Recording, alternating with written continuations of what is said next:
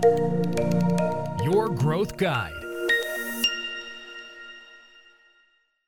Εάν έχετε το site σας για πολλά χρόνια και παρόλα αυτά βλέπετε ότι το τελευταίο διάστημα δεν τα πάει καλά στα οργανικά αποτελέσματα, ίσως υπάρχει ένας κρυφός θα λέγαμε λόγος γι' αυτό. Είμαι ο Κάρολος Τσιλικυριάννη, ιδρυτής της GIM Agency και στο σημερινό επεισόδιο του Your Marketing Growth Guide θα δούμε για αυτό το κρυφό κριτήριο το οποίο κοιτάζει η Google και το οποίο επηρεάζει τις οργανικές κατατάξεις. Σε πολλά sites αυτό που διαπιστώνουμε είναι ότι υπάρχει παρατημένο περιεχόμενο. Δηλαδή υπάρχει περιεχόμενο το οποίο δεν έχει ανανεωθεί για πάρα πολλά χρόνια. Και μάλιστα, αν αυτό το περιεχόμενο έχει να κάνει με το blog του site, ακόμα χειρότερα.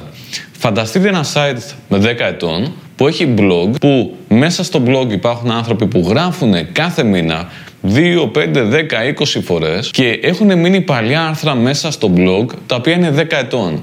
Αυτό το βλέπει η Google και αν θεωρήσει ότι αυτά τα blog posts είναι παλιά, είναι ξεπερασμένα, δίνουν πληροφορίες που δεν είναι σωστές, δεν είναι ακριβείς, δεν είναι φρεσκαρισμένες, δεν είναι up to date και ίσως παραπλανούν αυτό που θα διαβάσει το πιο άρθρο του blog, τότε η Google κάνει penalize αυτά τα παλιά άρθρα του blog. Κάνει penalize τυχόν περιεχόμενο μέσα στο site το οποίο δεν έχει ανανεωθεί, δεν είναι up to date, δεν ισχύει. Οπότε αν έχετε site για πάρα πολλά χρόνια και δεν έχετε ανανεώσει το περιεχόμενο του site στις υπηρεσίες, στα προϊόντα, στο blog, είναι καιρός να το δείτε. Δείτε όλο αυτό το περιεχόμενο, δείτε τι θέλετε να κρατήσετε, τι είναι για πέταμα, γιατί ίσως υπάρχουν ε, άρθρα τα οποία θα πρέπει να σβηστούν.